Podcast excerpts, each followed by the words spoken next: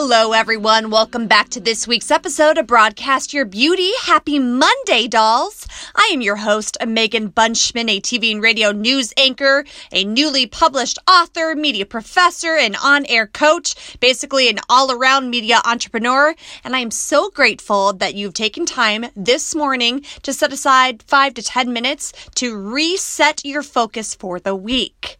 Today's episode is all about vulnerabilities and the power behind them. In this insta social world that we're now living in, so many of us fall guilty to only sharing and posting our highlight reel. That last amazing vacation, that perfect moment with your family at Easter brunch before things hit the fan. Those times when you're cheersing your girlfriends with a glass of rosé on a rooftop deck but not showing 20 minutes later when someone's breaking down talking about how they're struggling. We are showing our highlight reel, and unfortunately, so many of us are also falling into the trap of comparing our own life with those lives or highlight reels of others. And I get it, because who wants to document the bad? Who wants to remember the times that people were breaking down, sad, scared, frustrated? Those aren't things and times in my life that I want to immortalize. However, I would argue that those are more relatable than any of those perfect posts from Thailand. In a weird way, your highlight reel as glorious as it seems, somehow creates a disconnect with you, your friends, your family, and dare I say, the people that are following you. Things lack intimacy. It is vulnerability that I would actually argue is something that should be strived to be shared more often, although it is scary, because that is where people relate to you most. Think about it. Think about reality TV right now, as so many of us have caught up on every Real Housewives of any county thanks to the past six weeks or so.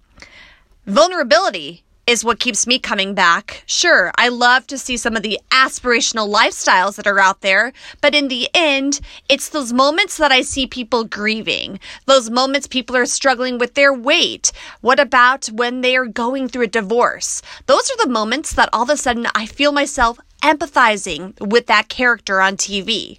Those are the moments that I feel like, oh, I get you oh, I get you. You don't get that feeling when you see those women on those fabulous trips to Greece or the south of France.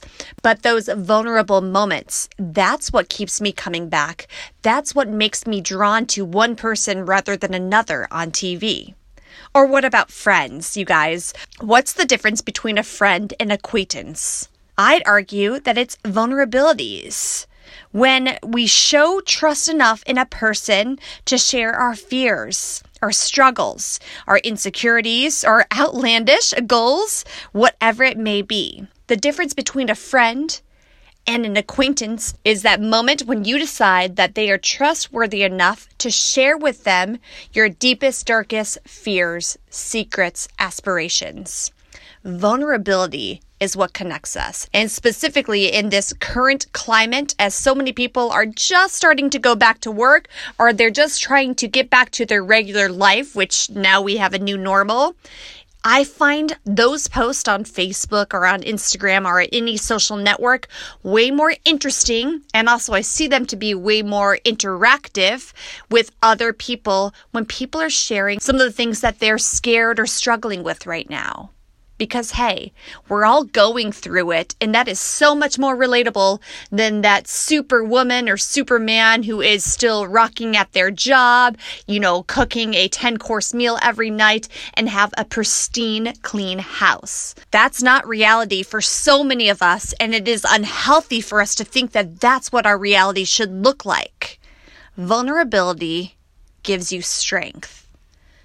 Vulnerability allows you to take back any of the insecurities you had with whatever image or label was once associated with you. Sharing your vulnerabilities is knowing that you are enough and confident in who you are, saying that you might not be perfect today, but you are striving to be better.